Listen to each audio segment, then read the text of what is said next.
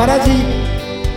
皆さん、こんにちは。こんばんは。おはようございます。レッドです。皆さん、お元気ですか？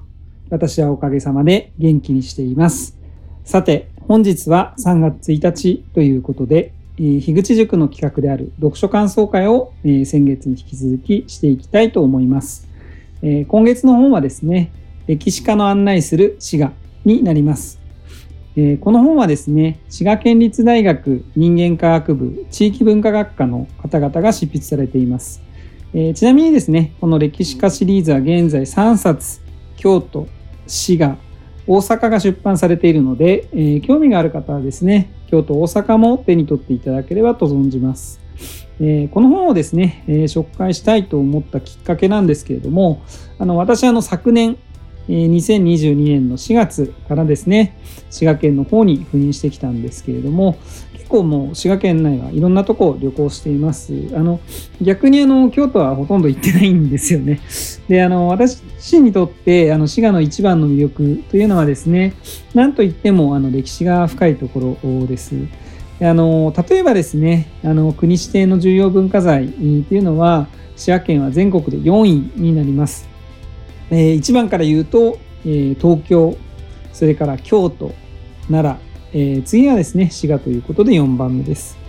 まあ、とは言っても、あの、私自身もそうだったんですけれども、あの、もともとやっぱり関東の人間として、あの、関東の人間にとってですね、あの、滋賀という土地は、あの、印象が薄いのかなというふうに思います。あの、関西に行くのであればですね、あの、まず最初に出てくるのが、まあ、京都、奈良ですよね。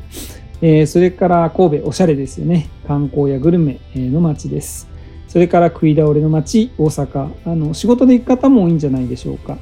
まあそんな感じでですね、あの滋賀県って何があるんだろうって 思ってる人多いんじゃないですかね。だからまあ行ったこともない人多いんじゃないかなと思います。で、そういった方にですね、歴史というフィルターを通じて、今回この本ですね、滋賀県の魅力を伝えられたらなというふうに思っています。はい。えーそれからもう一つ、私はですね、あの、地図を眺めているのが好きで、えー今回この本に書かれている場所をですね、えープロットしてみました。えー全部でですね、70カ所程度の地域が紹介されているんですけれども、え Google マイマップを使って、え概要欄に掲載しましたので、えこちらもぜひご覧ください。あの、ちょっと脇道にそれるんですけれども、あの、以前、このポッドキャストで紹介しました、あの、榊監督の映画のですね、音楽を制作しているダイナイカウンティっていうミュージシャンがいるんですけれども、えーこのバンドがですね、地図っていう曲を発表しています。で、なんかその中にですね、あのーまあ、地図があのお手軽想像旅行という歌詞があるんですけれども、私この言葉すごい好きで、あの地図をですね、片手に地図とか、まあ Google のマップもそうなんですけれども、えーこれをですね、見ながら旅行した気分になる人はきっといるんじゃないかなと思って地図を作成してみたみましたので、えーぜひぜひご覧いただければと思います。はい。ということで、えー本題に入っていきますけれども、早速、あの、どんなことが書かれているかというと、タイトルの通りですね、えー地元滋賀の大学で研究されている方々が、えー歴史の過去、現在を照らして、えー県内の見どころを紹介しているものです。あの歴史家といってもあの歴史学だけじゃなくてですね、民族学、社会学、地理学、建築史、これは建築の歴史ですね、などあの幅広い方が執筆されています。えー章立ては全部で14章あるので、詳細は概要欄に書いておきますけれども、竹生島、えーこれは琵琶湖の中にある離島なんですけれども、こういったところの特定の地域にスポットを当てたものや、祭りなどの文化、朝鮮通信史やトータルートなど、面的、線的に広がりあるものなどがあります。えー私の関心を引いたのがですね、あの3つあるんですけれども、えーこれについて、え少し細かく話をしていこうと思います。最初に取り上げるのはですね、え11章の陸上交通と瀬田橋、瀬田橋を確保せよです。あの瀬田橋はですね、今では瀬田の唐橋と呼ばれている大津市にある橋なんですけれども、えー琵琶湖というのは流出河川、あの水が出ていく方ですね。えーその川ですね、瀬田川だけでですね、瀬田橋はここにかかっていた橋になります。えー、ちょうどですね、東海道の京都に向かう途中にかかっている橋ですので、あの歴史上、これはあの戦だったりとか、あと気候文ですね、えー、こういったものにですね、たくさん登場してくる橋になります。あのこの本ではですね、あの人心の乱、えー、これはあの大友の巫女と大天の巫女の皇位継承争いの時に瀬田橋で対峙した話が引用されています。人心の乱ではこの戦に勝った、えー、大天の巫女が後継者争いを制し、えー、天武天皇として即位したのですがあのこうしたですね歴史の1ページに瀬田橋が大きく関わっていることが分かります。でこの本の中でやっぱり一番面白かったのはですねあのまあ、じゃあ実際橋を見るところなんですけれども、えー、大友の巫女の視点で瀬田橋を渡ってみようというふうに解説しているところです。えー、私もですねあの特にお城お城巡りをするときによくあの 何て言ったらいいんでしょうねあの兵士の気分になって歩いたりするんですけれども、まあ、あの当時の情景を思い浮かべながら思い浮かべながらですね、えー、散策するのっていいですよね。あのポッドキャストで言うとあの情報ラジオというのがあるんですけれどもこちらではあの城郭を解説するときにですねえー、こういった形であの自分自身が兵隊になった気持ちで解説をされているので、えー、お城が好きな方はですね、是非情報ラジオも聞いてみていただければと思います。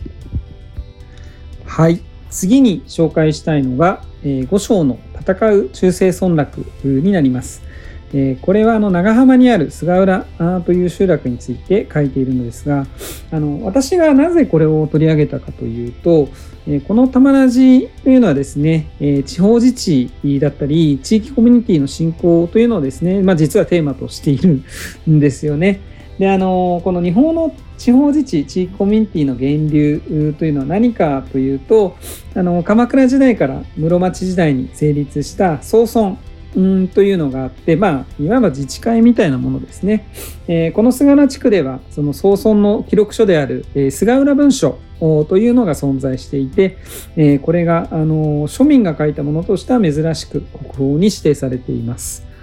あの菅原地区ですけれども、あの奥琵琶湖と言われる琵琶湖の一番北側にあります。で実はこのエリアですね、あの昭和40年代まで船でないと出入りできない、えま、40年代ですよ。40年代には船でないと出入りできないような僻地にありました。なので、こうしたあの辺境にあったからこそですね、あの、この菅原文書自体は集落、まあ、神社が管理してたんですけれども、集落で管理していた文書がですね、きちんとま残されていて、まあ、現代に貴重な文献となっているというのが、あの不思議な運命を感じます。えー、ちなみにあの菅原文書ではあの世帯の記録だったりとかあと一番有名なのはあの大浦という隣の集落との境界争いの裁判の文書ですね。あの古典ラジオでもあの武士の起こりのところで境界争いが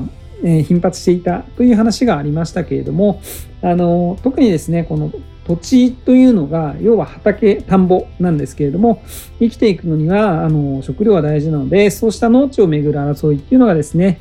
えー、文書として残されていると。しかもこれ本当にあの普通の、えー、まあ、そこの地域の人が書いたっていうのは本当にすごいなというふうに思います。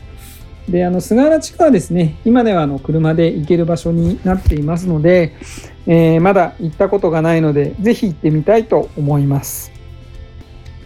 はい、えー、最後に紹介するのがですね、えー、最後の章、14章の、えー、滋賀県道の駅巡りです。あの、急に現代に戻ってきたなっていう感じだと思うんですけれども、あの、皆さんもですね、車でお出かけするときは、あの、道の駅寄りますよね。あの、道の駅って、あの、現代の宿、宿ですね。宿って書いて宿って読むんですけれども、あの、宿場町の宿だと思うんですよね。あの、道の駅には、あの、地元の特産品であったりとか、観光ガイドがあったりとか、まあ、あの、休む場所ですね。トイレだったりとか、場合によったら、あの、シャワーがあったりとか、え温泉があったりとか、え、人々が行き交う場所になっています。えー、これはあのこの歴史家が紹介する本にあるからこそあの道の駅がですねあの現代の宿だなっていうのを考えてしまうなっていうのがあります。はい。それであの滋賀県の中であのいくつかあの道の駅のおすすめがあるんですけれども、一つはですね、あの東樹の里戸川ですね。東樹っていうのは藤の木ですね。えー、東樹の里戸川です。えー、これはですね、えー、大津市の北の方、高島市にある国道161号線沿いの道の駅ですけれども、あのここでしか取れないアドベリーというものを使った加工品がおすすめです。あのアドベリードリンクは、えー、お肌にいいらしいので、えー、女性の方ぜひ飲んでみてください。えー、次のおすすめはですね、えー、長浜市にある浅井三姉妹の里です。これ浅井って読むんですよね。これあの、これも古典ラジオで知りました。浅井です。浅井じゃないです。浅井です。えー、これはですね、あの、信長の妹、お市と浅井長政の娘にちなんだ道の駅なんですけれども、あの、道の駅って通常はあの、行政機関が設置するっていうパターンが多いんですけれども、えー、ここはもう商工会が設置したいということで、あの、ちょっと特色があるのは常設のチャレンジショップですね。期間限定のお店などがあるので、ぜひ行ってみてください。えー、最後はですね、えー、琵琶湖大橋米プラザになります。えー、これはですね、大津市内の、あの、片田駅の近くで、あの、琵琶湖大橋のほとりになります。で、あの、景色もさることながらですね、これ隠れた名物なんですけれども、樋口製茶場の青柳というお茶が売っています。これちょっとうちはネタになってますけれども、あの、議地の完全人間ランドのリスナーでしたらですね、一度は行ってみたいなというふうな思う場所です。はい。ということで、あの、これは読書感想会になってるんだろうかなというのはあるんですけれども、あの、この回を聞いてですね、あの、少しでも滋賀県のことに興味が湧いた方、えー、ぜひご連絡ください。あの、一緒にですね、滋賀県を旅行してできればと思います。はい、えー、それではですね、最後までご視聴いただきましてありがとうございます。えー、それではまた来週。バイバイ。